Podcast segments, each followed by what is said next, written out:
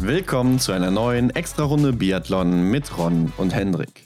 Heute das Interview mit Aita Gasparin, wie die große Schwester die Familie zum Biathlon brachte, ihre Medaillenchancen bei der WM und wie sie Sergei Semenov kennenlernte. Mal wieder Besuch aus der Schweiz bei uns, Hendrik. Und ich denke, den Namen kennt eigentlich jeder im Biathlon. Richtig. Aita Gasparin hat uns in der Extrarunde ein bisschen Gesellschaft geleistet. Die jüngste aus dem Dreierbunde. Aber bevor wir auf das Interview eingehen, haben wir letzte Woche noch eine Kleinigkeit nicht erwähnt, die eigentlich sehr erwähnenswert wäre, wie ich finde. Ja, richtig. Es ist keine Kleinigkeit, denn es wurde die erste Änderung im Trimester 1 verkündet, was den Weltcup angeht. Und zwar Östersund und Le Grand Bonan ist gestrichen. Ja, und dafür springen Kontiolahti und Hochfilzen ein. Das heißt, wir haben direkt zu Beginn zwei Wochen in Kontiolahti Weltcup-Unterhaltung und dann zwei Wochen in Hochfilzen. Ist natürlich bitter für Östersund und Le Grand Bonan, aber dafür umso besser für Hochfilzen und Kontiolahti. Ne? Ja, ganz genau. Der eine wird sich freuen, der andere nicht so. Und im Oktober wird dann auch schon über das zweite Trimester entschieden, was ich ein bisschen früh finde. Ja, man weiß halt nicht, wie sich das Ganze noch entwickeln wird im Winter mhm. mit dem Coronavirus. Äh, ja, im zweiten Trimester wären dran Oberhof, Ruppolding und Antolz. Also betrifft uns Deutschen ja dann direkt. Ja.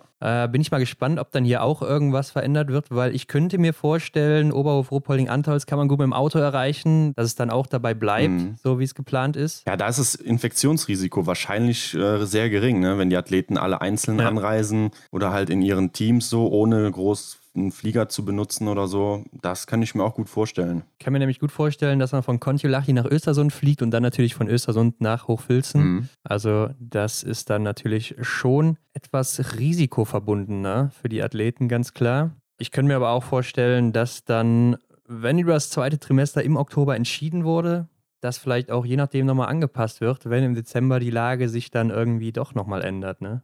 Ja, ich kann schon verstehen. Ich habe ja gerade schon gesagt, dass ich ein bisschen früh finde, die Entscheidung, aber klar, die Weltcup-Orte müssen sich natürlich auch irgendwie vorbereiten und äh, das Ganze ja. planen. Dafür braucht man natürlich auch Zeit.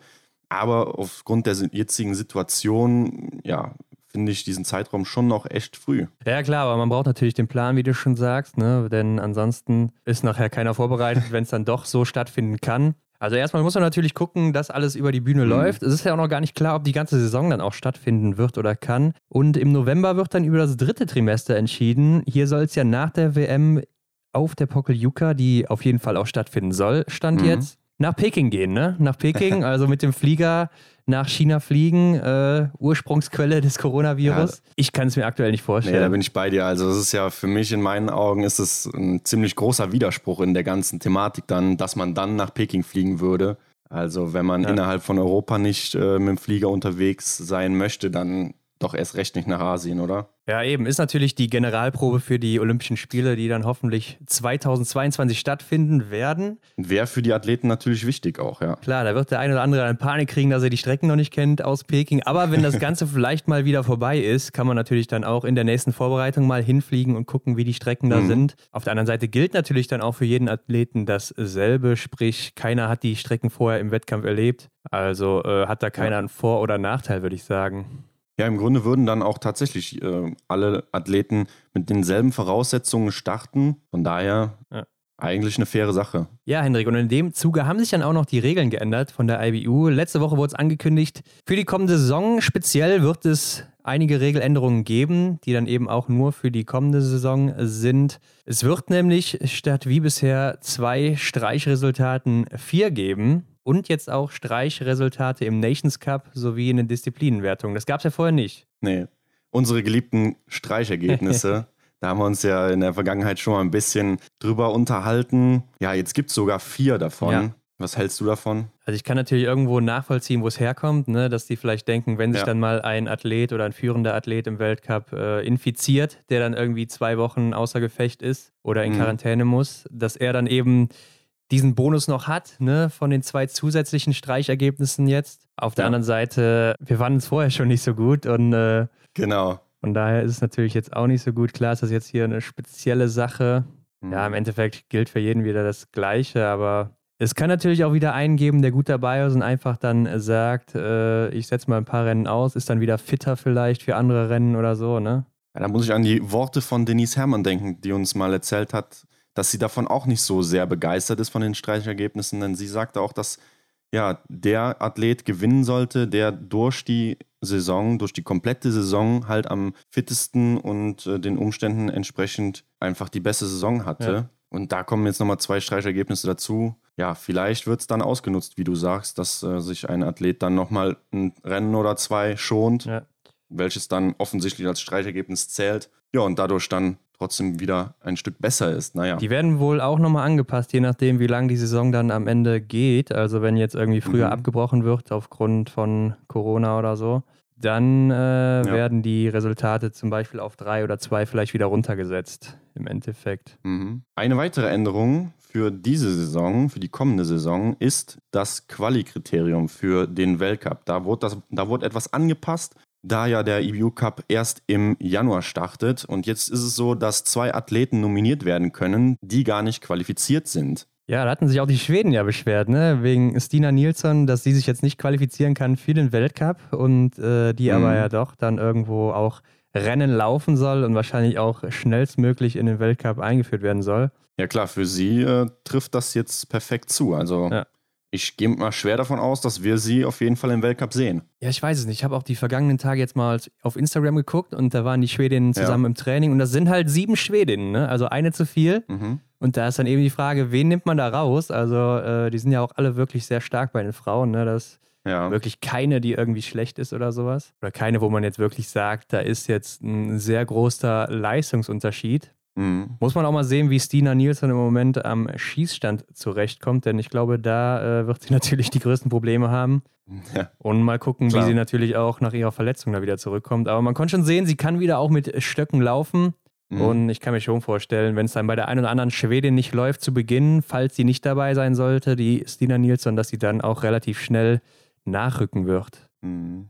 Ich kann mir auch vorstellen, dass es so eine Art Medienmagnet dann jetzt auch ist, ne? die Umstellung von, vom Langlauf in den Biathlon. Ja, ja. Und ich glaube, dass dann auch so etwas ein gewisses Argument dafür ist, ja, dass man sie halt im Weltcup auch einsetzt. Ich meine, äh, sie war halt eine der besten Langläuferinnen, ne? also wahrscheinlich Correct, unter den Top 3 oder so, wenn nicht sogar die zweitbeste zu ihrer besten Zeit. Und äh, das in dem jungen Alter. Und da guckt natürlich A, die ganze Welt drauf und B, wird sie nicht einfach nur ihre Karriere im Langlauf beenden, um im Biathlon dann irgendwie zweitklassig mitzulaufen oder sowas. Ja, sehe ich auch so. Also ich denke schon, dass sie auch in den nächsten Jahren dann ums gelbe Trikot oder um die Medaille mitkämpfen wird, ne? oder auf jeden Fall den Ansporn dazu hat. Und man sieht ja auch, sie ist auf Social Media ein großer Name. Ne? Also sie hat schon sehr, sehr viele Follower mhm. da und äh, ist sogar bei den Schwedinnen im Kader was das angeht, in den Medien präsenter als äh, Hanna Oeberg, ne? die die zweitgrößte ja. so quasi ist. Mhm, ja, ich bin gespannt, was uns da noch erwartet in der nächsten Zeit. Mal schauen, wenn sie ihre erste Saison rum hat, ja. vielleicht ist sie dann richtig angekommen und dass es dann wirklich losgeht. Ja, und dann gibt es auch noch permanente Änderungen. Änderungen, die wir die nächsten Jahre wohl beibehalten werden im Weltcup. Und zwar wird ja. ein neues Trikot eingeführt, ein dunkelblaues Trikot sogenannte Under mhm. 25 Award, also unter 25 Jahren Award, den es dann am Ende der Saison gibt für den besten Athleten, der bis zum 31. Dezember noch nicht 25 ist. Also die können dann alle in mhm. der Saison da mitmachen. Ne? Sprich, wenn im Januar jemand 25 wird jetzt, der würde für die Saison 2021 noch für diesen Award nominiert werden.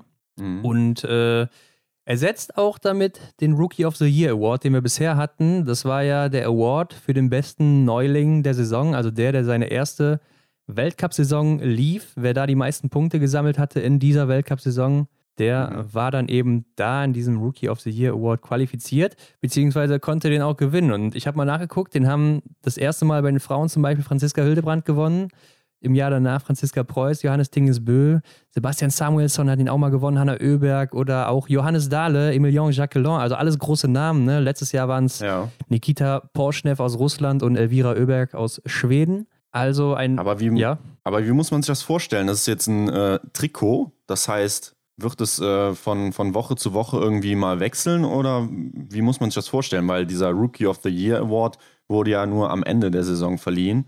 Und so ein Trikot, das kann man ja eigentlich permanent tragen. Ne? Gibt es da irgendwie so da eine Punkteliste oder? Ja, genau. Also es wird dann eine extra Tabelle geben für die Athleten und Athletinnen, die noch unter 25 sind.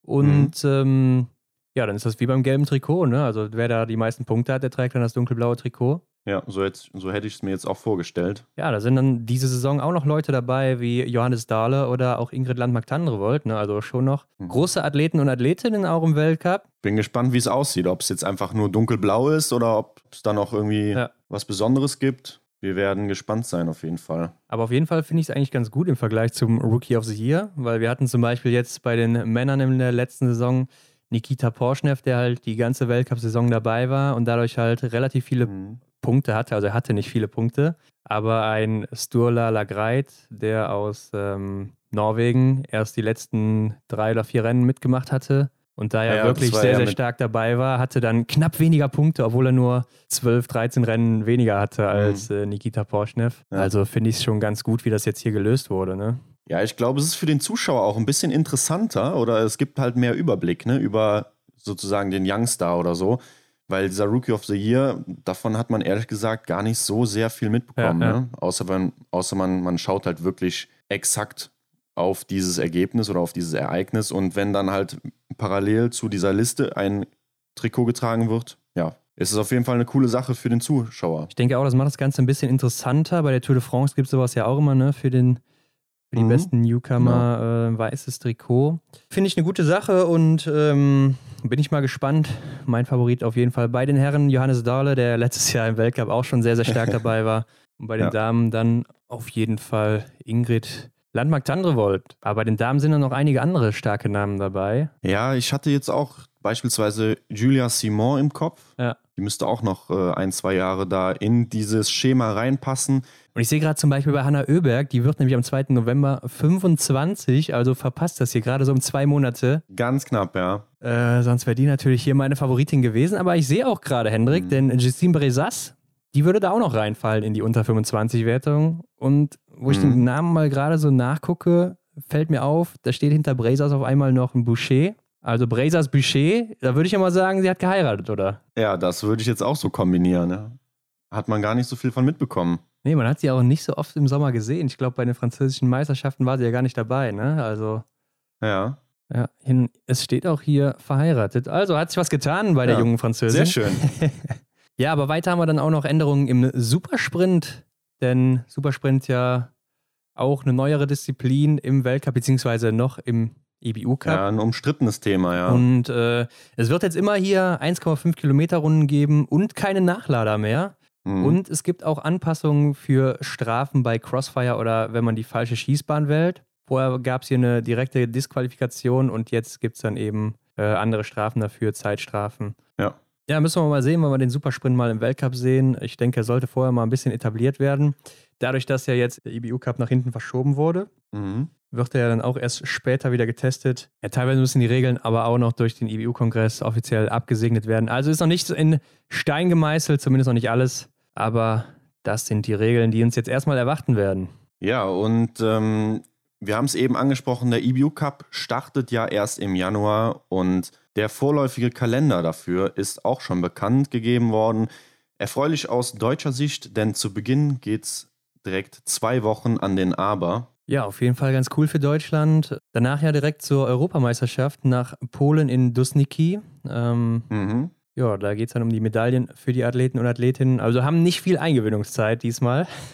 ja, genau. Und nach der EM dann zweimal Osreblier und einmal Rittnauen. Ja, wir haben mal nachgezählt. Ne? Insgesamt wird es 20 Rennen geben. In der letzten und vorletzten Saison gab es jeweils 23 Rennen.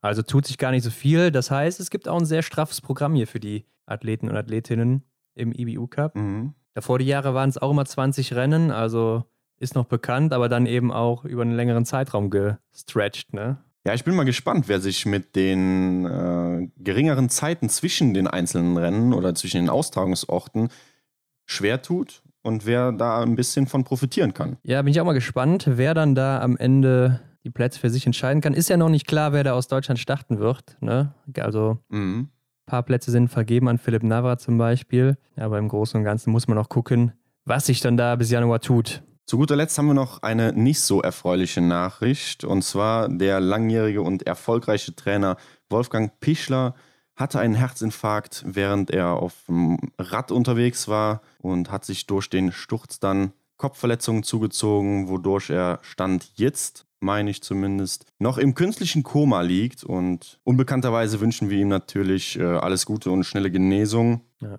Auf jeden Fall ist natürlich auch eine Biathlon-Legende. Wolfgang Pichler wird wahrscheinlich jedem irgendwie was sagen. Hat ja bei den ja, Schwedinnen, Schweden unterwegs. Ja, hat ja bei den Schwedinnen ordentlich aufgeräumt, was den Weltcup angeht. Viele große Namen hervorgebracht im Biathlon. Mhm. Und äh, ich denke, da wird jeder irgendwas mit verbinden können mit dem Namen Wolfgang Pichler. Ja. Aber Ron, ich würde sagen, es ist Zeit für die AITA. Ja. Wir hören mal rein und wünschen wie immer viel Spaß dabei. Genau. Heute bei uns zu Gast aus der Schweiz, Aita Gasparin. Hallo Aita. Hallo zusammen. Hey Aita, schön, dass du bei uns bist. Ja, ich freue mich, danke. Ja, Aita, wir haben gesehen, es gab jetzt schon den ersten Schnee in der Schweiz. Ne? Und wie war es, die erste Einheit auf Skiern? Erzähl doch mal. Ja, leider gab es ein bisschen zu wenig, um gerade die Ski rauszuholen. Ah, okay. Aber es war schon noch cool, äh, ein bisschen in dieses Winterfeeling reinzukommen. Ähm, wir waren zwar joggen, also es war ja ein bisschen mehr als knöcheltief, nicht gerade knietief, aber es war schon äh, ja, ein gutes Feeling, wieder mit dem Schnee in Kontakt zu sein. Aber für, äh, für die Langlaufski muss ich noch ein bisschen warten. Wir fahren übermorgen nach Oberhof und dann kann ich äh, in den Schneetunnel. Ist zwar nicht genau ah, ja. das Gleiche, mhm. aber wenigstens wieder ein bisschen das Gefühl zurückzuholen auf die, den Skis zu stehen. Ja, ging ja jetzt auch recht schnell, ne? Von den sommerlichen Temperaturen in den Schnee. Also es war ja mehr vom einen Tag auf den anderen. Äh, aber ich denke, ihr in der Schweiz seid ja ganz gut vorbereitet auf sowas, oder? Auch was verschneite Straßen oder so angeht oder Streckenpräparation. Ja, genau. Also bei uns sagt man eigentlich, dass es praktisch jeden Monat Schnee geben kann. Also manchmal nur auf den Bergspitzen. aber ähm, ja, die, das Auto bringe ich gerade morgen, um die Winterpneu zu montieren. Mhm. Okay, Aita, stell dich doch mal kurz selber mit ein paar Sätzen oder mit ein paar Worten eher gesagt vor. Wer bist du und was machst du überhaupt? Also ich bin die jüngste von uns drei Gasparin-Schwestern. Wir sind alle drei Biathletinnen und ich wohne in der Lenzer Heide, bin in Engadin aufgewachsen. Ich bin 26 Jahre alt und ja, mein Leben lang hat sich eigentlich alles um den Spitzensport gedreht. Ja, und du hast es schon angesprochen, du bist die jüngste der drei Gasparin-Schwestern und ist natürlich ein bekannter Name im Biathlon, würde ich sagen. Denn deine zwei Schwestern, die kennt man auch, die Elisa und gerade die Selina, ne, Silbermedaillengewinnerin aus Sochi. Aber wie kam es eigentlich dazu, dass ihr so eine Biathlon-Familie geworden seid? Denn gerade in der Schweiz ist es auch relativ ungewöhnlich, ne? Ja, genau. Ähm, ist eigentlich auch schon noch witzig, weil unsere Eltern sind total unsportlich. ähm, die meisten Kinder sind ja von, von Eltern, die sonst mal Langlauf gemacht haben oder etwas, aber unsere wussten gar nicht, was Biathlon war. Mhm. Und dann hat äh, Sel äh, Selina war in Norwegen, die hat dort studiert nach der Matura. So, ja. Und die hat dort äh, ein quasi im Trainingslager haben die mal so einen Schnupperkurs gemacht und die hat das dort von Anfang an recht cool gefunden. Mhm. Und dann war Elisa eigentlich fast zeitgleich, hatte sie eine Freundin hier in der Schweiz, äh, die noch damals ein bisschen Luftgewehr geschossen hat im, im, äh, im Keller und die haben da fast gleichzeitig, ohne dass sie groß voneinander gewusst haben, mit dem angefangen. Und bei mir ging es dann ein bisschen länger. Ich war noch äh, im Turnen sehr aktiv. Ich habe zehn Jahre lang geturnt und war eigentlich erst mit 16, war ich so an einem Punkt, da wollte ich mich entscheiden zwischen Turnen und Langlauf, weil ich hatte immer im Sommer all die Turnwettkämpfe und im Winter all die Langlaufwettkämpfe und dann war es ein bisschen viel, weil ich habe noch Klavier gespielt und die ins Gymnasium gegangen und ja, ich wollte mich eigentlich entscheiden, habe mir das, das war recht schwierig für mich und mhm. dann haben meine beiden Schwestern mir auf die Firmung, da war ich 16 Jahre alt, ein Gewehr geschenkt mhm. und haben ja, mir ist ein bisschen erleichtert. Ich habe da sofort meine Leidenschaft für Biathlon auch entdeckt. Aber ähm, zuvor, ich habe ja gesehen, dass sie Biathlon gemacht haben, war eigentlich nie richtig interessiert, bis ich es selber mal wirklich ausprobiert habe. Und das war, ein Training hat gereicht und ich war schon äh, verliebt. Ja. Sehr schön. Also du hast gesagt, deine Eltern haben gar nicht so viel dazu beigetragen, aber Gerade wenn die Weltcup-Saison im vollen Gange ist, hört man schon mal hier und da den Kommentator äh, erwähnen, dass wohl euer Vater euch einen Schießstand gebaut hat. Ist das richtig? Ja, also es ist so, dass meine Eltern, die haben, die sind immer total hinter uns gestanden und haben mich sehr unterstützt, aber halt ohne Wissen oder ohne ähm, irgendwelche Trainingspläne zu schreiben oder meine Mutter war eher die, wenn ich ähm, als junges Mädel auf der Couch saß und es regnete draußen und ich war like, ah ja, jetzt muss ich noch rausgehen und ein zweites Training machen. Und ich habe keine Lust. Dann war sie nicht die, die mich getrimmt hat. Sie war mehr so, ja, du hast doch heute schon trainiert, du kannst morgen wieder gehen. Und musste ich sagen, Mama, du musst mich motivieren, ich muss rausgehen. Also sie wussten halt gar nichts über Spitzensport. Aber sie haben sich ähm, äh, total Mühe gegeben. Sie waren auch damals mit Elise, haben sie mit ihr Trainings gemacht. Die sind hinter dem Fernglas gestanden, wussten eigentlich gar nicht, was sie sehen sollten, aber haben dann die Schüsse angezeigt und den Rest haben wir dann selbst gemacht. Und äh, ja, in, im Engadin hat mein Vater war äh, hinter unserem Haus war ein alter Bauernhof und das war vor vielen, vielen Jahren mal ein Schießstand. Und da mhm. habe eine alte Scheibe noch dort gehabt, die musste man dann von Hand aufziehen. Und das war auf einer Weide. Also es hatte dann noch Pferde rundherum und er musste einen Zaun quasi basteln und hat uns dann auch ein bisschen die Ebene äh, gemacht, wo wir dann hinliegen konnten, hat geschaut, dass wir auch eine Schießmatte haben. Also sie haben uns schon total unterstützt. Und ja, es war schon noch ähm, sehr, ja, wie soll ich sagen, anfänglich, wie wir dort mhm. haben. Ich mag mich noch erinnern, als ich das erste Mal einen Schießstand mit 30 Scheiben gesehen habe, so ein Stadion wie Ruhpolding. Mhm. Das war unglaublich für mich und da war ich schon 17, 18 Jahre alt. Also das können sich die Deutschen wahrscheinlich gar nicht vorstellen, wie das auf uns wirkt. Das ist dann so wow und alles so ja, groß ja. und cool. Und habt ihr dann da auch schon privat mit Kleinkalibern geschossen oder äh, war das noch mit Luftgewehr? Äh, das war von Anfang an Kleinkaliber. Ah. Wir hatten in der Schweiz dort noch so einen Swiss Cup, das war so eine Kids Trophy, das war damals noch mit Kleinkalibergewehr aufgestützt und mhm. nur liegend. Mhm. Und dort hat Elisa äh, eigentlich jahrelang mitgemacht und ich war da auch manchmal einmal pro Saison war ich da dabei, weil mhm. die hatten einen Wettkampf vor, vor der Langlaufsaison, also da waren wir vielleicht 10, 12 Jahre alt und da habe ich einfach mal mitgemacht, damit ich schon mal auf den Ski gewesen war, weil ja, einfach so aus Spaß. Aber da hätte ich jetzt nie gedacht, dass es so rauskommt, wie es rausgekommen ist. Also wir hatten nie gemeinsam das Ziel, dass wir jetzt zu dritt irgendwie eine Staffel laufen. Also das hat sich alles mehr oder weniger so entwickelt. Und ich mag mich noch erinnern, in 2011 hat mein Vater ein bisschen ähm, die Vision gehabt und hat angefangen, ein bisschen Sponsoren zu suchen und mhm. hat einen Flyer selbst ausgedruckt mit irgendwie Word 2007 oder was es da war. Also wirklich ganz, ganz einfach. Und er hat ein Foto von uns drei Mädels dort auf diesem Flyer hinplatziert und äh, irgendwie geschrieben, drei Engel für Sochi. Nein, Papa, das kannst du nicht machen, das ist ja voll peinlich, wir sind ja, das schaffen wir nie. Wir, also irgendwie war das so ein großes Ziel und so weit weg und ein, also es war mehr ein Traum als ein Ziel. Und mhm ja, schlussendlich waren wir tatsächlich zu dritt in Sochi. Also das war schon Wahnsinn, wie sich mhm. das alles so schnell entwickelt hat. Vor allem, weil man halt auch bedenken muss, wie klein das Biathlon in der Schweiz war. Mhm. Ja, du hast ja auch gesagt, du bist vom Geräteturnen zum Biathlon gewechselt. Und du warst ja auch im Geräteturnen relativ erfolgreich. Ne? Also hast du auch eine Silbermedaille und zwei Bronzemedaillen bei den Schweizer Meisterschaften. Äh, war denn Biathlon für dich dann vorher gar nicht interessant oder zu der Zeit, als du noch Geräteturnerin warst? Nein, irgendwie gar nicht. Also klar, wir haben das zu Hause im, im Fernsehen geschaut, weil ja. Celine war ja schon 2010 in Vancouver. Äh, ich kannte alle Namen und so, aber ich habe jetzt nie gedacht, dass ich selber da mal auch auf diesen Schießmatten stehen werde. Und ich war schon, äh, mein ganzes Umfeld und viele Freundinnen waren im Geräteturnen und ich war dort richtig in dieser Welt drin. Und ich habe dann aber eben nach, nach den Schweizer Meisterschaften habe ich gedacht, ich möchte international eigentlich noch, noch weiterkommen. Und irgendwie wusste ich, dass das mit dem Geräteturnen nicht wirklich vereinbar war.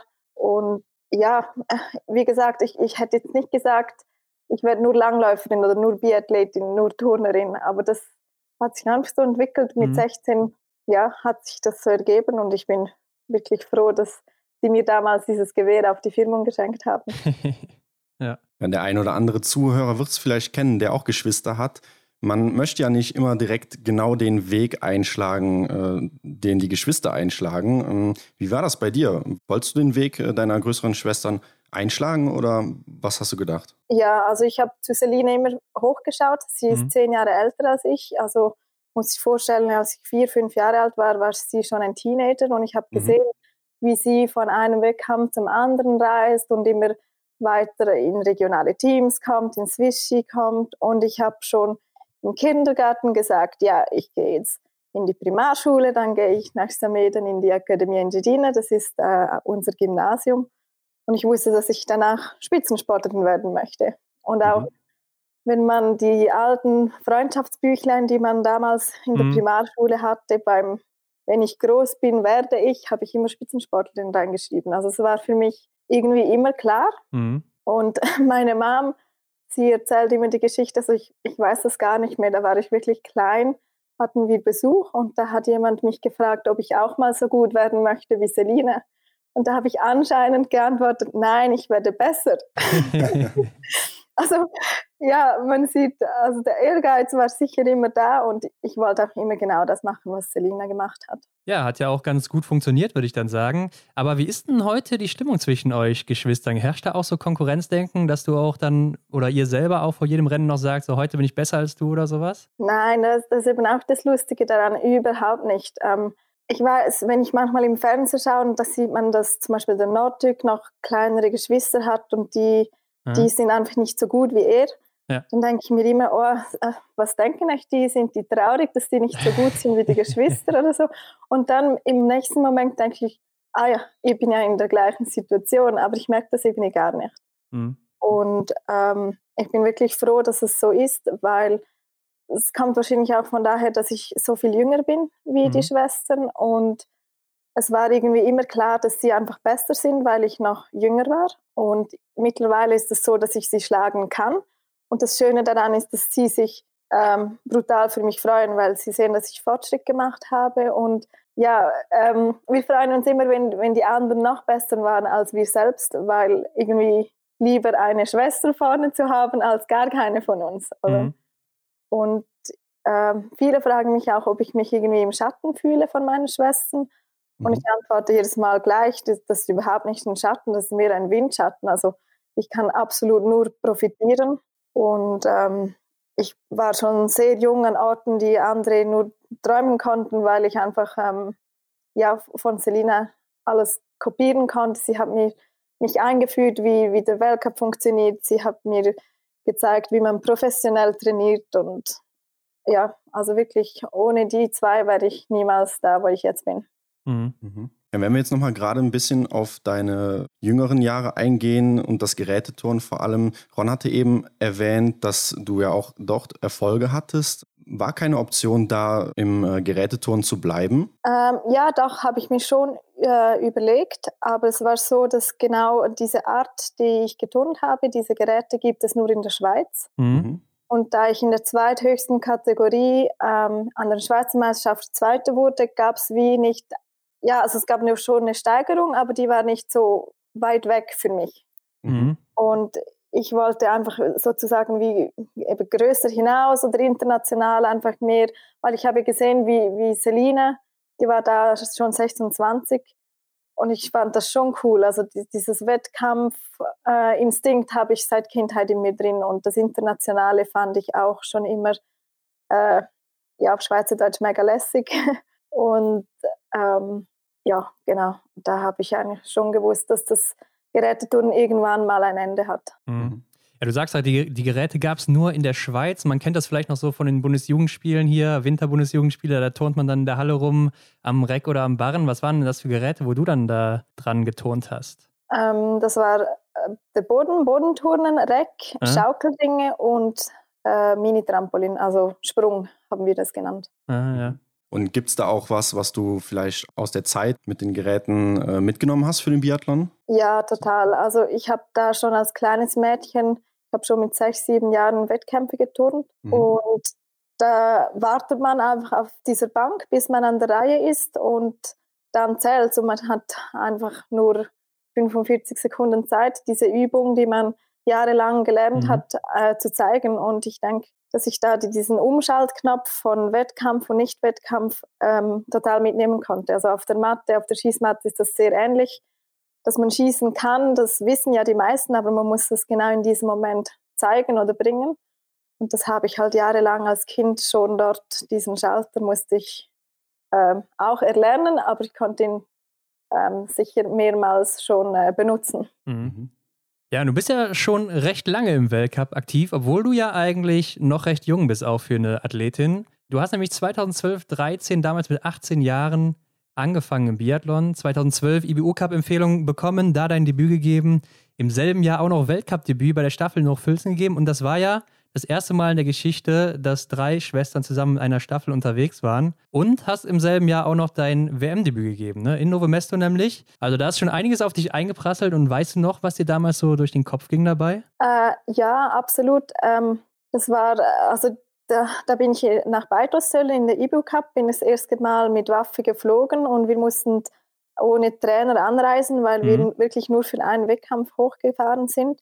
Und das Ziel war einfach, so wenig Rückstand wie möglich zu haben, damit wir diese Weltcup-Quali haben, weil wir wussten, dass diese Staffel äh, ansteht. Ja. Und äh, vielleicht so im Nachhinein wusste ich gar nicht, wie, wie speziell oder wie historisch diese Staffel war. Aber so im Nachhinein, wenn ich die Bilder anschaue, sehe ich schon, da, da war ich wirklich noch sehr, sehr jung.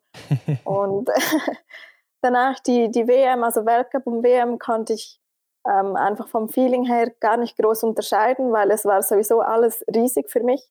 Und ich war noch in diesem Stadium, wenn ich, ähm, keine Ahnung, auf die Toilette ging und da ist mir eine, eine Gössner über den Weg gelaufen. Das war für mich so, wow, Celine, ich habe gerade die Gössner gesehen. Also es war alles noch so groß und immens für mich, einfach überwältigend. Mhm. Wie hast du es damals verarbeitet? Konntest du realisieren, was da abging in der kurzen Zeitspanne? Ähm, irgendwie schon, weil mhm. äh, ich habe das danach dann auch im Fernsehen geschaut und habe mich das erste Mal so auf dem Bildschirm gesehen. Das ist schon ein spezieller Moment. Mhm. Und am ehesten habe ich es realisiert, ich habe sehr viel von der Schule gefehlt. Ich hatte zum Glück einen Schuldirektor, der mhm. total mhm. hinter mir stand. Es war kein Sportgymnasium und von daher ähm, musste ich immer wieder am Sonntagabend anrufen und sagen, ja, ich habe nochmal ein Aufgebot bekommen, ich darf dort starten, kann ich noch eine Woche mehr weg sein von der Schule. Und dort habe ich es irgendwie schon realisiert, dass, dass das irgendwie langsam so beginnt, äh, wirklich an Professionalität zu gewinnen. Mhm. Aber mit der Schule hat es trotzdem noch geklappt dann? Die Schule, ja, ja, das, ja. das war nie, nie ein großes Problem. Okay. Das war gut, ja. Sehr gut. Du bist als dritte der Gasparing-Schwestern in den Weltcup gekommen. Da kann ich mir vorstellen, dass die Aufmerksamkeit durch die Medien relativ groß war, oder? Wie war das? Äh, ja, also die, die Schweizer Medien waren auch vor Ort. Ja, also wenn ich jetzt mit, mit Athleten spreche, die damals auch dabei waren, die sagen alle, die haben schon mitbekommen, dass die Schweiz dort das erste Mal eine Staffel hat, dass da eine dritte Schwester läuft aber ich habe das da gar nicht realisiert, dass, dass die anderen, wenn ich, wenn ich auf der Loipe war, die anderen wussten wahrscheinlich, wer ich bin, weil es halt auch neu war, so viele Schweizer, Schweizerinnen in diesem Dress zu sehen. Mhm. Aber mir war das überhaupt nicht bewusst irgendwie. Ja, du hast ja auch ein bisschen gesagt, dass Selina dir so vor allem sehr viel geholfen hat bei deiner Biathlon-Karriere gerade am Anfang. Aber kannst du konkret irgendwas sagen, was sie dir damals so gesagt hat in dem Alter, als da so alles anfing bei dir? Äh, ja, also die, die erste Staffel war eben mein, mein erster Weltcup und ich bin da ziemlich spät angereist, weil ich noch in der Schule war. Ja. Und ich konnte gar kein Training, äh, kein Schießtraining machen. Also einen mhm. Tag vorher durfte ich zwar auf die Loipe gehen, aber kein Schießtraining absolvieren und es war schon noch emotional ein bisschen ein Druck von mir selbst, weil ich diesen Schießstand nicht kannte und eben gar noch nicht so viele 30er Schießstände gesehen habe. Und äh, der Trainer damals, der ähm, habe ich auch überhaupt nicht, den habe ich nicht gekannt, weil der hat nur mit der Elite trainiert und er war ja ziemlich locker drauf, mhm. hat mir gesagt, ja schnell laufen, gut schießen, dann klappt es schon. Und das, ähm, ja. das, hat halt Celine mir ein bisschen mehr ausführlicher gezeigt. Sie hat mir mhm. die Wege gezeigt, hat gesagt, schau, so und so viele Minuten vor dem Start würde ich dort stehen und das, dann siehst du ja, äh, wo wir stehen. Und also sie hat mir einfach mehr konkret äh, wirklich die, die Abläufe vor dem Wettkampf gezeigt. Mhm. Ja, und ich finde, man hört auch schon so raus, du bist doch sehr motiviert fürs Biathlon, ne? Aber du hattest ja dann so ein paar schwierigere Jahre im Weltcup, ne? Du warst mal 59., dann 71., 88., 85. am Ende im Gesamtklassement. Und leidet da vielleicht auch so ein bisschen die Motivation dann am Biathlonsport? Äh, nein, gar nicht. Also Motivation ist immer top. Äh? Ich kann mir gar nicht etwas anderes vorstellen. Ich trainiere auch sehr gerne. Also die Sommersaison, die mag ich auch sehr sehr gut. Und ähm, ich hatte im Sommer 16 und Sommer 17 ein bisschen gesundheitliche Probleme. Ich bin mit dem eigentlich nie groß mhm. ähm, an die Medien gegangen. Aber das hat sicher ähm, einen großen Einfluss auch gehabt, dass es nicht wirklich geklappt hat. Und ich hatte so viele Wettkämpfe gehabt, da ist mir entweder das Laufen besser gegangen oder das Schießen und ich habe das irgendwie wie nie richtig zusammengebracht. Mhm, ja. War denn das Aufhören dann auch schon ein Thema oder hast du nicht ans Karriereende gedacht? Nein, gar nicht. Also mhm. irgendwie habe ich schon immer bis 2026 ist in meinem Kopf. Mhm. mhm. Und äh, bis ich aufhöre, muss schon noch etwas Schlimmeres geschehen. Sehr gut. Ja, sehr gut. Ja, wir haben eben erwähnt, dass es relativ viel Schlag auf Schlag kam. Ähm, war das rückblickend vielleicht auch zu schnell und zu viel auf einmal? Äh, nein, gar nicht. Also es war wirklich sehr, sehr schnell. Ich war wirklich mhm. ja, auch jung. Ich mag mich noch erinnern, dass unser Disziplinenchef vom Biathlon, der hat uns ähm, im Sommer 2013 oder Sommer 2012 war das noch, hat er gesagt, wir haben noch eine Saison Zeit, ähm, diese Qualifikation zu holen, damit wir zu viert und eine Staffel stellen können in Sochi. Und ich mag mich noch erinnern, diese Sitzung, dieser Raum, und ich war da erst gerade ja im Biathlon drin, in diesem E-Book-Gap, und ich war mhm. Was redet jetzt der von, von den Olympischen Spielen? Das ist viel zu schnell, das geht gar nicht. Und das ist dann schon, ja, in eineinhalb Jahren ist das extrem schnell eine also Realität geworden. Aber mhm. ich muss sagen, schlussendlich, als ich in Sochi am Start stand, war ich absolut bereit dafür. Also sie haben mich, ich, ich hatte nur kurz Zeit, nur diese eineinhalb, Jahr, eineinhalb Jahre, aber sie haben wirklich auch gezeigt, dass es möglich ist. Mhm. Also ich habe mich dann fast jeden Tag damit beschäftigt und gewusst, es, es kann so weit kommen. Und ich war dann auch das jüngste Delegationsmitglied der Schweiz. Und ja, im Nachhinein waren das wahrscheinlich die besten drei Wochen meines Lebens. Das war wirklich unglaublich cool. Ja, kann ich mir vorstellen. Und neben Sochi warst du ja auch in Pyeongchang dabei. Und ich finde, du hast auch in der letzten Saison, jetzt 2019-20, einen großen Sprung gemacht im Weltcup. Du bist nämlich von Platz 85 auf 31 nach vorne gesprungen. Also schon eine gute Leistungsexplosion, wie ich finde. Und in Antolz warst du eigentlich wirklich in Topform. Ne? Du hattest einen zehnten Platz im Sprint, einen zehnten im Verfolger. Also es waren deine zweitbesten Ergebnisse bisher. Und dein bestes Ergebnis hattest du auch in der letzten Saison, nämlich der neunte Platz im Einzel auf der Pokeljuka. Und statistisch hat sich auch verbessert. Ne? Im Schießen bist du besser geworden, im Laufen bist du besser geworden. Also, Aita, was glaubst du, hast du richtig gemacht in der letzten Vorbereitung, dass deine Leistung jetzt so explodiert ist? ähm, ich bin letztes Jahr wirklich verletzungsfrei durchgekommen und mhm. ohne groß, äh, große Krankheiten. Und äh, ja, ich habe den Erfolg sicher meiner Trainerin, der Sandra Flunger, zu verdanken. Mhm.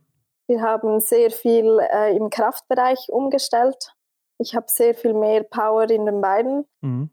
Und ja, am Schießstand ist sie ja äh, eigentlich mit der Lisa Hauser, das ist ihr kleines Baby sozusagen. Man weiß ja, dass sie eine gute Schießtrainerin ist und sie hat das absolut ähm, umsetzen können. Und ich habe sehr viel von ihr aufsaugen können, umsetzen können. Und ja, letztes Jahr ist eigentlich alles wirklich super aufgegangen für mich. Ja, auf jeden Fall. Hast du auch vielleicht eine andere Einstellung zum Biathlon bekommen? Also sprich so die mentale Komponente ein bisschen äh, mit einbezogen? Ja, genau, absolut. Also in der Staffel in Östersund, das, das war gerade die erste Weltcup-Woche, mhm. haben wir schon das Podest gemacht und ich glaube, das war so ein bisschen den, der Schlüsselmoment, der gezeigt hat, ähm, man muss gar nicht groß zaubern. Es muss nicht ein Tag X sein. Man muss einfach normal die gute Leistung abrufen können und dann ist man gut genug. Und das war wirklich für uns alle wieder äh, ein wirklich wichtiger Schlüsselmoment, der gezeigt hat, wir gehören hier hin, wir gehören hier nach vorne. Und das hat natürlich auch, auch auf meine Einzelleistungen einen extremen Einfluss gehabt. Ja, wie gesagt, sieht man wirklich sehr gut. Also deine Leistung ist echt stark explodiert. Aber was sagst du selber? Bist du zufrieden mit der Saison oder hast du noch mehr erwartet vorher? Nein, ähm, absolut. Also ich hatte schon nach den ersten drei Wochen im Dezember äh, mehr erreicht, als meine Ziele gewesen waren. Mhm. Und mit dem neunten und zweimal den zehnten Platz an der WM habe ich das mehr als übertroffen. Ja. Mhm. Und ja, mit dem zweiten Gesamtrang in der Staffel, das war, das ist jetzt absolut unglaublich. Also das hätte kein einziger Schweizer wahrscheinlich im Vorhinein unterschrieben, dass das geschehen wird. Und wir sind überglücklich. Ich meine, die Saison zuvor hat, waren mhm. wir Zehnte im Gesamtklassement Und von 10 auf 2, das ist ein wahnsinnig großer Sprung. Ja, auf jeden Fall. Also sehr starke Leistung hier in der Staffel. Ja, gut, dass du das Thema gerade ansprichst, nämlich genau wie mit Lena Hecki. Schöne Grüße an der Stelle, falls ihr das hört. Müssen wir natürlich auch mit dir über die Staffel reden. Und hier hat sich ja einiges getan in den letzten Jahren, vor allem auch in der letzten Saison. Ich denke da natürlich an den ersten Podestplatz einer Schweizer Staffel generell im Damenbereich, in, in, Östersund und in Hochfilzen habt ihr ja auch dann die Leistung quasi nochmal mit dem dritten Platz bestätigt, also dass es kein Ausrutscher war. Hast du vor der Saison damit gerechnet, dass ihr mit der Staffel tatsächlich so stark sein werdet? Ähm, ja, also wir wussten, dass wir sehr nahe am Podest schon gewesen waren. Mhm. Ähm, wir wussten auch, dass wir sehr gut trainiert haben, alle vier, den ganzen Sommer. Und wir haben schon mit Sandra im Sommer äh, diese Staffelspiele gemacht und uns äh, wirklich mental darauf vorbereitet, dass wir irgendwann mal auch auf der 1, 2 und 3 unser letztes Sternschießen haben werden. Und wir hätten aber nicht damit gerechnet, dass es gleich in der ersten Staffel klappt. Und das war auch gut so, weil wir waren ohne Druck am Start. Ähm, es war sowieso ein sehr hektischer Tag. Wir hatten Probleme mit den Taschen und dem Packen und mit, mit dem Flugzeug. Und es war nicht ein perfekter Tag mit der Vorbereitung vor dem Wettkampf und trotzdem ist es aufgegangen. Ja, da waren wir Zweite, das war unglaublich schön. Also wir hatten alle wirklich, wir waren am Weinen und es war ja fast unrealistisch und eine Woche später nochmals das Gleiche. Mhm. Bei, bei Sandra zu Hause in Hochfilzen das zu bestätigen war irgendwie dann noch schöner, weil wir wussten, dass es unser Niveau ist und das war eine unglaublich schöne Bestätigung für uns. Mhm. Ja, und ich denke, für die Staffel ist immer so das Highlight die Weltmeisterschaft, ne? Und nach euren Leistungen zuvor wart ihr natürlich hier auch so ein bisschen die kleinen Favoriten. Klar, die großen Namen sind nicht immer im Weltcup so stark besetzt. Aber warst du denn trotzdem derselben Meinung, dass ihr hier auch hättet eine Medaille holen können? Ähm, ja, der Meinung sein ist noch schwierig zu sagen, aber es war bestimmt unser Ziel, unser Traum. Mhm. Äh, wir haben vor der Weltmeisterschaften waren wir von vier Staffeln dreimal auf dem Podest da ist automatisch wird man da natürlich ein bisschen nervös. Und ja. wir haben ein, einen Tag vor der Staffel an der WM sind wir alle zusammen in unserem Zimmer, haben wir uns auf, auf die Couch gesessen. Sandra hat uns ein Motivationsvideo zusammengestellt und das war wirklich äh, emotional unglaublich. Also wir hatten alle Hühnerhaut bis, bis zum Gehen nicht mehr. Wir mussten fast weinen, aber vor Freude. Also wir haben uns so fest auf diesen Wettkampf gefreut und wir hatten keine Angst. Wir wussten, dass wir mit großer Brust an den Start stehen mhm. können. Und ja, es ist eben schlussendlich an einer WM sind alle Top-Nationen ähm, bereit. Alle sind noch ein Stückchen fitter und es ist halt für uns nicht aufgegangen. Aber wir sind ganz klar mit dem Ziel an den Start gegangen, da eine Medaille zu holen. Mhm. Und äh, das Minimalziel Top 6 haben wir dann auch erreicht. Und irgendwie hat man dann gesehen, nach dem Wettkampf waren wir wie ein bisschen enttäuscht. Mhm. Das zeigt, dass wir die Medaille eigentlich wirklich wollten. Äh, auf der anderen Seite muss man sehen, dass man noch nie 60 geworden ist mit der Schweiz an einer WM. Also es war eigentlich ein sehr, sehr gutes Resultat und trotzdem waren wir nicht, ähm, nicht in der Laune, ein Feuerwerk zu starten. Also die Stimmung war wahrscheinlich dann auch ganz gut bei euch, oder? Unter den Mädels während der Saison war sie ja. absolut unglaublich. Ja.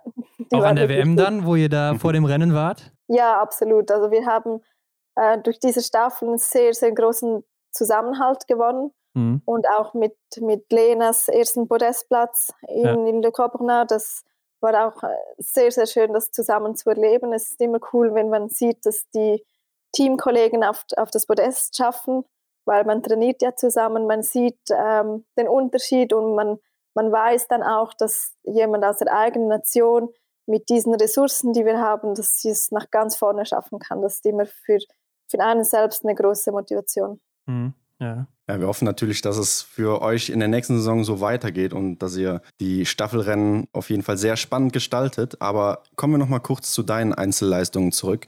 Und zwar vor zwei Wochen äh, stand bei euch das Nordic Weekend an in der Schweiz.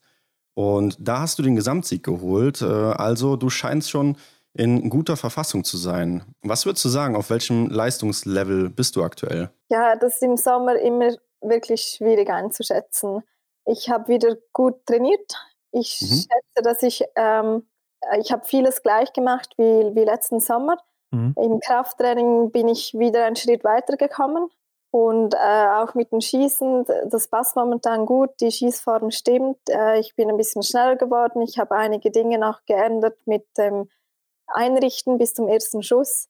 Und ja, äh, soweit bin ich eigentlich zuversichtlich. Äh, ich bin aber trotzdem froh, dass ich noch zwei Monate Zeit habe bis zum ersten Start. Und ähm, ja, ich möchte einfach sorgenlos äh, an den Start stehen. Und ich möchte wissen, dass ich einen guten Sommer hatte und ich rede, ich rede nicht so oft über genaue Resultate. Ich möchte nicht am Start stehen und sagen, okay, heute möchte ich Top 15 laufen. Mhm. Ich möchte mhm. einfach mehr am Start stehen und wissen, okay, ich bin fit, ich bin bereit, ich kann beißen, auch auf der letzten Runde. Und ich kann die Null bringen am Schießstand. Und ich kann die Null nicht nur in 30 Sekunden, ich kann sie auch in 25 Sekunden bringen. Und das mhm. ist für mich eigentlich das, das Erfolgsrezept, dass man einfach äh, die, das, das, Rennen in Teilstücke unterteilt und ich muss so viele davon möglichst gut machen oder sogar nahe zur Perfektion und dann kommt das Resultat automatisch raus. Kannst du denn jetzt schon sagen, so anhand von Tests oder Trainingsergebnissen, dass du vielleicht läuferisch und auch am Schießstand noch ein bisschen draufgepackt hast? Ähm, ja, läuferisch ist äh, schwierig, sehr schwierig zu sagen. Ich habe bestimmt wieder ein bisschen mehr Kraft in den Beinen gewonnen. Mhm. Das ist äh, quasi ein, ein langjähriges Projekt. Ich habe äh, von, von Natur aus oder von der Genetik her in unserer Familie haben wir sehr schlanke Beine. Mhm. Wir haben einfach nicht so viel Muskulatur dran. Und es, ist, es fällt mir auch sehr schwer, äh, Muskulatur aufzubauen. Und ja, das ist ein bisschen so ein Step-by-Step-Programm. letzten Sommer habe ich eben damit angefangen. Jetzt habe ich einfach das kontinuierlich aufbauen können.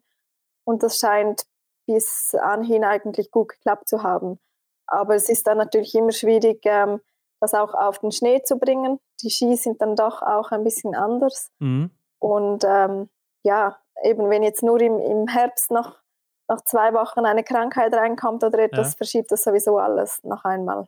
Mhm. Also wie viel Gewicht bewegst du dann jetzt bei der Kniebeuge? Gute Frage. Ja, also ich kann es nur so formulieren, nach jedem Krafttraining habe ich immer noch extrem Muskelkater. Also Potenzial ist noch hier, um äh, weitere Schritte nach vorne zu gehen. Sehr gut. Ja, du hast ja gerade eben gesagt, dass du dir vor jedem Rennen nicht so den konkreten ja, Zielplatz oder die konkrete Platzierung äh, vornimmst. Aber wenn wir jetzt so ein bisschen auf deine Ziele blicken, gerade was auch nächste oder kommende Saison angeht, was würdest du da sagen? Was sind so deine äh, Meilensteine, die du gerne jetzt auch in der nächsten Saison halt angreifen möchtest, wenn es um den Weltcup geht? Ja, also sicher haben wir wieder hohe Ziele mit der Staffel. Mhm. Ähm, Podestplatz ist jetzt ähm, ganz sicher auf der Liste. Und im Einzelbereich, äh, ja, also eben, das Niveau ist so hoch, ein Top 10 und ein Top 15 Resultat ist immer gut. Mhm, stimmt, Wenn ja. mal, äh, vor allem, ich sehe meine Chancen in einem Einzel eigentlich noch am höchsten, weil ich nicht ganz so laufstark bin wie die anderen. Aber wenn ich da einmal vielleicht alle 20 Scheiben treffen könnte. Ich habe schon sehr oft 19 getroffen mhm, in einem Einzel, ja. aber ich habe es noch nie geschafft, 20 im Einzel zu treffen. Und das wäre schon schön. Und wenn das an einem guten Tag aufgeht, ja, dann sieht man in einem Einzel kann eigentlich alles passieren. Vielleicht ja sogar bei der WM in Pokeljuka. Hast du dir auch so Medaillenziele gesetzt, obwohl du noch nicht auf dem Podest warst auch bisher? Ähm, eine Einzelmedaille, muss ich realistischerweise sagen, äh, wird sehr schwierig. Mhm. Aber mit der Staffel haben wir äh, schon wieder große Ziele, mhm. weil wir einfach letztes Jahr gesehen haben, dass, dass wir es drauf haben können. Ja. Und äh, ja, also jetzt im Training, hat die, die Elisa ist gut in Form. Äh, sie hat auch eine neue Waffe und Celine hat eine neue Waffe und irgendwie äh, am Schießstand läuft es rund und die Lena Hecke, wenn die die Schlussrunde läuft, ist sowieso alles gut. Ihr habt bisher auch ganz gut präsentiert im Sommer, finde ich. Ne? Also jetzt beim City Biathlon und auch bei dem Nordic Weekend war sie auch ganz gut mhm. dabei. Also ja, also vielleicht auf, auch auf die Lena ist immer Verlass. Vor allem als Schlussläuferin, die hat ja den Kampfgeist wie keine andere von uns. Das stimmt, ja. Was geht in dir vor, wenn du an Olympia 2022 denkst? Ähm, ja, bis jetzt ist, scheint es immer noch so weit weg, bis man dann mhm. auf den Kalender schaut und realisiert, dass es gar nicht mehr so, so viel Zeit ist. Ich fokussiere mich aber mehr wirklich auf dieses Jahr, äh, Pokljuka, die WM und dann schauen wir dann nächsten Sommer, wie, mhm. wie die Vorbereitungen laufen. Ähm, ein bisschen Sorgen macht mir das Corona schon ein bisschen. Man hat es ja bei den mhm. Sommerathleten gesehen, wie schnell das es gehen kann. Ja. Äh, vier Jahre auf, auf ein Event hinzutrainieren ist schon eine lange Zeit und wenn die dann einfach vor der Nase weggeschnappt wird, ist es mental schon hart. Und ich, äh, ja, ich hoffe, dass sie ähm, jetzt im 21 die, die Sommerspiele machen können, weil wenn sie es nicht durchführen können, sieht es für unsere ziemlich schlecht aus, denke ich. Ja. ja, eben bei der aktuellen Situation, ne, da weiß man eben nicht, ob die Olympischen Spiele dann auch wirklich stattfinden können. Aber ähm, Corona vereinfacht ja auch generell für keinen das Leben, auch nicht für euch Sportler. Aber bei dir, da gab es ja noch so eine besondere Situation, ne? denn für den einen oder anderen, wer es nicht weiß, du bist ja mit Sergei Seminov, dem Ukrainer, verlobt mittlerweile. Also herzlichen Glückwunsch an der Stelle nochmal. Ne? Dankeschön. Und äh, auf Instagram, da konnte man ja sehen, es war keine leichte Situation für euch in den ersten Monaten der Corona-Pandemie, als dieser Lockdown war. Erzähl doch einfach mal, was war da los? Äh, ja, genau, wir waren da im letzten Weltcup in Kontelachti und plötzlich haben wir gemerkt, ja, alles macht zu, äh, alle gehen nach Hause Weltcup ist gecancelt und wir, wir haben da, wir leben wirklich in, in unserer Blase drin und wir haben gar nicht realisiert, wie, wie schlimm oder wie weit das schon ist. Und wir haben dann gesagt, gut, ich gehe nach Hause, du gehst nach Hause. Und wenn wir ehrlich sind, hätte ja auch niemand gedacht, dass es so rauskommt, wie es rausgekommen ja, ist. Ja. Mhm. Wir wollten uns, ja, nach ein, zwei Wochen haben gesagt, ja, wir laufen beide noch die nationalen Meisterschaften noch ein, zwei Dinge zu erledigen. Nach der Saison hat man immer noch Termine und dann können wir ja zusammen in die Ferien. Wir sind nach Hause gereist und haben dann relativ schnell zu Hause angekommen, äh, gesehen, wie die Realität wirklich aussieht. Und zwei, drei Tage später war da schon äh, Flughafen in Kiew geschlossen mhm. und eigentlich über die ganze Welt verteilt dieser Lockdown. Ja. Und ja, das ist äh, dann uns zum Verhängnis gekommen. Wir haben uns dreieinhalb Monate nicht mehr gesehen. Das war schon eine sehr spezielle Zeit, äh, vor allem weil man nie wusste, wann es zu Ende sein wird. Und da Ukraine ein Drittstaat ist und nicht Teil der EU ist, waren da halt die Restriktionen noch viel äh, stärker, noch viel schärfer und wir haben uns tagtäglich gehört und geschaut, ob es irgendwie eine Möglichkeit gibt, uns zu treffen, sei es vielleicht in Schweden oder in Weißrussland, weil die haben da eigentlich eher lockere Maßnahmen gehabt im Vergleich mhm. zu anderen Nationen und ja, es war wirklich schwierig, äh, bis es dann endlich geklappt hat. Ja, du hast ihn dann letztendlich überrascht, richtig? Ja, genau. Ich habe dann an einem Mittwochnachmittag per Zufall auf einer Webseite gesehen, dass, ähm, bei, dass, dass eine Schweizerin in die Ukraine reisen darf. Und er hat das gar nicht mitbekommen. Ich habe ihm dann nichts gesagt. Am Freitag, Freitagmittag hatte ich da den, äh, den Flug schon gebucht und bin einfach mal rübergeflogen. Und an diesem Tag ist er vom Trainingslager über zwölf Stunden mit dem Bus nach Hause gefahren. Mhm. Ich hatte Kontakt mit seinem Assistenztrainer und die sind über Kiew äh, eigentlich in der Nähe vom Flughafen durchgefahren. Ich habe da auf einer Tankstelle auf ihn gewartet und nach, nach zehn Stunden Autofahrt abends um elf, nach irgendwie drei Wochen Trainingslager, war er voll K.O. Die haben dort angehalten und da stehe ich plötzlich auf dieser Tankstelle, ohne dass er wusste, dass die Grenze überhaupt offen ist. Also der hat ja, Mund nicht mehr zubekommen und die Augen fast verloren, weil die mhm. so groß geöffnet waren. Das war schon ja, ein sehr sprachloser Moment für ihn, aber unglaublich schön. Ja, wahrscheinlich auch für dich ein besonderer Moment, kann ich mir sehr gut vorstellen. Sehr emotional auf jeden Fall. Aber habt ihr denn jetzt auch schon so Pläne mal zusammenzuziehen, damit sowas nicht nochmal passiert? ja, ähm, es ist eben schwierig. Wir wollen eigentlich beide, wir wissen, dass äh, der Sport eigentlich Priorität hat. Wir ja. haben da wir ja beide vom, vom gleichen kommen, ist das für uns auch sehr verständlich. Ähm, er wird in seinem Team trainieren und bleiben und ich in meinem und werden weiterhin, bis einer von uns aufhört, eigentlich so weiterleben, dass man halt sich wochenweise irgendwo trifft. Entweder kommt er zu mir, ich zu ihm. Mhm. Und sie trainieren ja normalerweise, wenn kein Corona ist, auch extrem viel in meiner Nachbarschaft, also sagen wir Obertiljach, Ruhpolding, Antholz.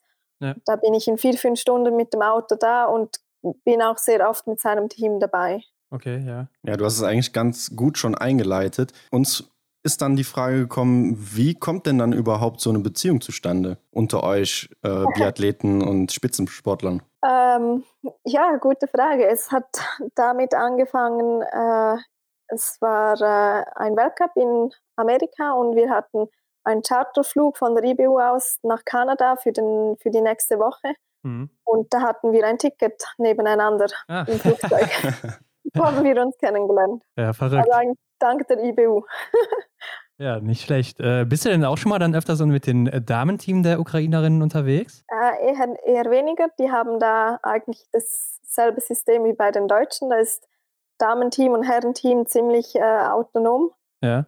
Und äh, vor allem die ersten zwei Jahre, als wir zusammen waren, war ich eigentlich immer die einzige Frau, weil alle Trainer sind männlich, alle Physios, Ärzte, das Team sowieso. Aber die haben mich da gut aufgenommen. Und ja, für mich, für mich war es gut, mal ähm, auch eine andere Nation zu sehen, die man vielleicht weniger kennt. Mhm. Was die Deutschen oder die, die Franzosen und Italiener so machen, äh, ist uns bewusst oder, oder man sieht sie auch, man trifft sich, man spricht mit denen. Ja. Aber es ist halt doch, Ukraine ist ein Land, äh, sagen wir, nicht nur geografisch weit weg, sondern auch sprachlich sind da Barrieren in den Traditionen und äh, einfach die, die Gesamtheit der Menschen ist irgendwie anders dort und es war schon spannend, mal auch ein, ein ja. Team zu sehen, der halt mehr vom Osten kommt. Ja klar, die sprechen ja auch nicht alle Englisch da, ne? Also es ist teilweise schwierig. Aber jetzt sind ja deine Schwestern im Biathlon verankert, dein Verlobter auch. Also Biathlon scheint generell bei dir ein großer Teil deines Lebens zu sein. Gibt es denn da noch andere Dinge in deinem Leben neben dem Biathlon? Ähm, ja, klar. Also man muss ja auch ein Leben neben dem Biathlon haben. Man kann nicht ja. immer äh, nur in diesem Fenster drin leben. Und äh, Sergej und ich, wir können das auch sehr gut abschalten. Wenn wir in die Ferien gehen oder zu Hause ruhige Tage haben, dann ist Biathlon kein Thema für uns. Mhm. Ja, klar. Hast du denn mit deinen Schwestern auch äh, in der Freizeit noch viel zu tun? Ähm, weil ihr seid ja so lange im Training und im Weltcup halt zusammen auf einem Haufen. Wie ist das dann in der Freizeit? Äh, ja, also wir sind sehr viel zusammen. Mit Celine ein bisschen weniger, weil sie hat ja zwei kleine Mädchen zu Hause und die mhm. machen dann mehr einen Familientag. Jetzt gestern Nachmittag zum Beispiel bin ich auch äh, zu ihr gegangen, habe hab ein bisschen mit den Kindern gespielt. Ähm, aber sonst äh, mit Celine vielleicht ein bisschen weniger, aber Elisa ist schon nicht nur eine Schwester, sie ist auch äh, meine Freundin. Ähm, mhm.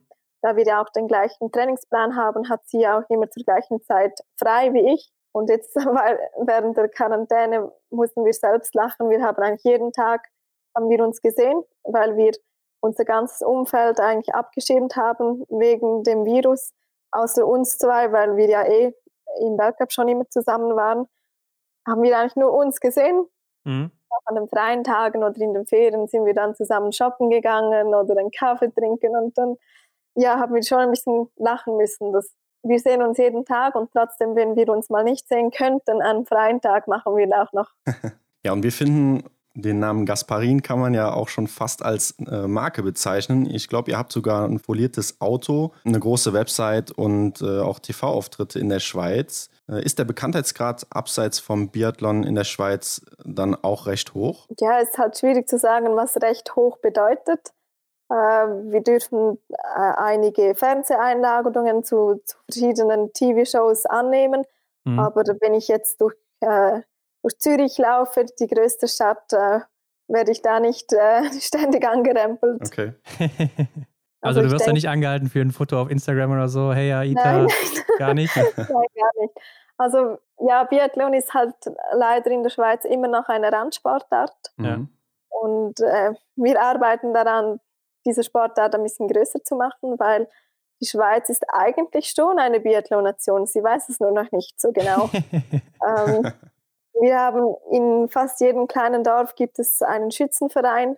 Wir mhm. haben extrem viele Jäger und Schützen äh, vom Militär her sowieso und eine Langlaufnation oder eine Skination sind wir ja. Auf jeden Fall. Also eigentlich äh, muss man das nur zusammenfügen und, und der Schweiz noch ein paar Jahre Zeit lassen, bis sie realisiert. Mhm. Ja, ich denke, euer ja. Nachwuchs, der sieht ja auch sehr vielversprechend aus da hinsichtlich. Ne? Ähm, man sieht ja, aber absolut. Auch, äh, wir haben da Junioren, die haben ganz schön abgeräumt, die letzten zwei WM bei den, oder beim Junior Cup. Mhm. Und ja, äh, die, die sind in Form und wir freuen uns auch, dass, dass da ein bisschen mehr geht. Also es sind nicht nur Einzelne, das ist wirklich ein ganzes Team, ja. das sich da stark macht und das ist natürlich unglaublich wichtig, auch falls mal ein Benjamin Weger oder auch die Selina wenn die in Rente gehen, müssen halt andere nachkommen und sieht momentan gut aus. Ja. Man sieht auch schon mal auf Instagram, du bist da mit einem Motorrad zu sehen. Bist du ein Motorradfan? Äh, das kommt mir von meinem Verlobten. Er ist ah, okay. unglaublich äh, okay. verliebt mhm. in, in, Motorräder. ich habe das mir, äh, also durch ihn, ich sitze nur hinten drauf und er Also kann fährst fahren. selber nicht? Nein, nein, gar nicht. okay. Ja. Gut, Aita, gibt es denn sonst noch was, äh, was wir über dich wissen sollten? Ähm, Haben wir irgendeinen Punkt übersehen? nein, nein, ich glaube, also eben Biathlon ist ein großer Teil von mir, mhm. aber ich kann mich gut auch ohne beschäftigen. Ähm, ich habe einen Bachelor in Wirtschaft gemacht. Ich habe dann ein Fernstudium abgeschlossen und mhm. äh, ja, also wenn jetzt ich äh, einen Tag auf den anderen irgendetwas passieren würde, ein, ein Beinbruch, der unheilbar ist oder so, dann äh, ist meine Welt nicht nur im Biathlon. Also ich bin zuversichtlich, dass ich auch ein anderes Leben führen könnte. Mhm. mhm. Aber soweit ist die Motivation noch viel zu groß. Ich bin noch nicht bereit aufzuhören. ja. Okay, dann sind wir jetzt an dem Punkt, wo wir unsere Kategorie einläuten. Und zwar die Kategorie Fragen, die wir unsere Gäste immer fragen, und Specials. Und ich würde sagen, wir beginnen einfach mit der ersten Frage. Und die lautet: Hast du ein Ritual vor jedem Rennen? Ähm, ein, ein echtes Ritual habe ich leider irgendwie nicht. Mhm. Ähm, Vielleicht auch ich, gut. ich putze die Waffe immer und mhm. drei Stunden vor meinem Start esse ich weißen Reis mit weißem Reis ohne nichts drumherum. Okay, sehr, sehr lecker. ähm, Lieblingsort im Weltcup bei dir? Ja, ganz klar Antholz. Das ist wahrscheinlich 80 Prozent der Antworten ist Antholz. Aber es ist klar, ähm, mein Vater ist Italiener, ich bin halb Italienerin und das ist für mhm. uns auch der nächste Weltcup von zu Hause aus. Mhm. Immer sonnig in den Bergen, kann ich besser sein. Mhm. Ja. Deine Lieblingsdisziplin? Die Damenstaffel, ganz klar. Mhm. Und Einzeldisziplin? Ähm, ja, Massenstart. Massenstart macht ja. schon Spaß, weil man halt auch äh, eine Bestätigung hat, überhaupt am Start zu stehen, weiß man, dass die, die Woche gut war. Stehend oder liegend schießen? Das wechselt immer wieder. Zurzeit würde ich eher liegend liegen okay. wählen. Was ist für dich das Coolste am Biathlon? Ich darf nur eine Sache auswählen. Ja. ähm, Emotionen. Mhm. Die Emotionen. Und was ist für dich das Schlimmste am Biathlon? Die Kälte. ja. Die kalten Hände. Ja, da würde ich mich anschließen. Mhm. Ja. Dein schönster Moment im Biathlon? Ja, das, das erste äh, Podest mit der Damenstaffel und die Silbermedaille in Sochi von Selina. Mhm. Wer sind oder waren denn deine Vorbilder im Biathlon? Ich glaube, kann ich mir jetzt schon fast denken, aber erzähl mal. ja, natürlich King of Biathlon, der Ole Einer Björndalen. Ja, mhm. okay. Ich hätte jetzt mit deiner ja. Schwester gerechnet, ne? Ja, natürlich. Also, aber sie, ich kannte sie ja. Sie war ja, also sie ist klar mein Vorbild, aber so mhm. ein Idol muss, muss schon jemand sozusagen Unerreichbares sein. Und das war das ist logisch. Björn Dahlen ist äh, ja. ja. der König. Jo. Hast oder hattest du Vorbilder außerhalb vom Biathlon? Äh, nein, eigentlich nicht, wird mir das jetzt bewusst. Nicht wirklich irgendwie. Okay. Ja, du hast ja schon gesagt, du warst immer sehr, sehr ambitioniert und ehrgeizig und wolltest schon immer Profisportlerin werden. Aber weißt du denn, was du heute machen würdest, wenn du da nicht hingekommen wärst? Wahrscheinlich einfach sonst Spitzensportlerin in einem anderen Sport. Aber wenn ich nicht, ja, ähm, ich denke, ich wäre jetzt im Medizinstudium. Ah, okay. Also so, mhm. ja. Aber ich möchte meine, meine Antwort vielleicht noch ändern. Mein, mein Vorbild außerhalb von Biathlon ist äh, Roger Federer. Ah ja, das haben auch schon einige gesagt hier. Gerade ja, die ja, Schweizer ist, oder Schweizerinnen, ja. Genau, als, als Schweizerin sowieso. Also wie mhm. er das macht, ähm, mhm. ist so boden, bodenständig und so berühmt, dass man das zusammenfügen kann, ist äh, wirklich Chapeau. Also wenn ich einen Mensch auswählen konnte, den ich nicht kenne für ein Nachtessen, dann ganz klar Roger Federer. Hast du ihn schon mal getroffen, Roger Federer? Ähm, ja, er, er hat ein Haus im, im Dorf, wo ich wohne, mhm. Hm. in, in Valbella. Und während der Quarantäne bin ich ihm mal über den Weg gelaufen, hatte mein Handy aber leider nicht dabei, um ein Selfie zu schießen und war zu schüchtern, ihn anzusprechen. Beim nächsten Mal dann vielleicht. Ja, genau. Aita, beende diesen Satz. Ich würde niemals. Ich würde niemals ohne Handschuhe an den Start gehen wie die Aimoni.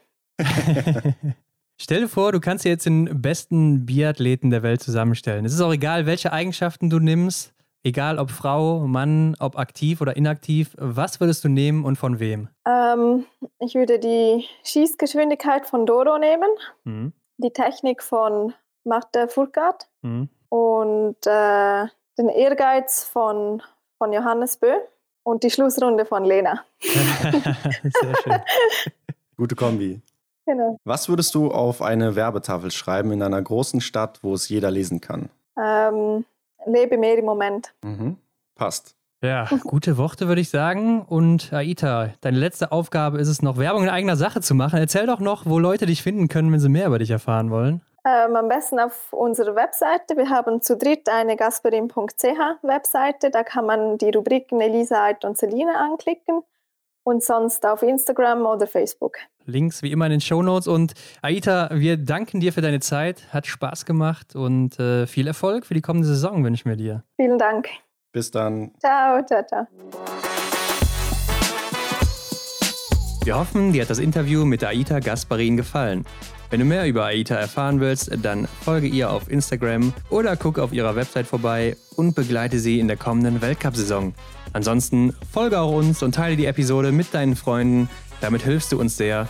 Schau auch auf unserem Instagram-Kanal vorbei. Alle Links findest du wie immer in den Show Notes. Vielen Dank und bis nächste Woche.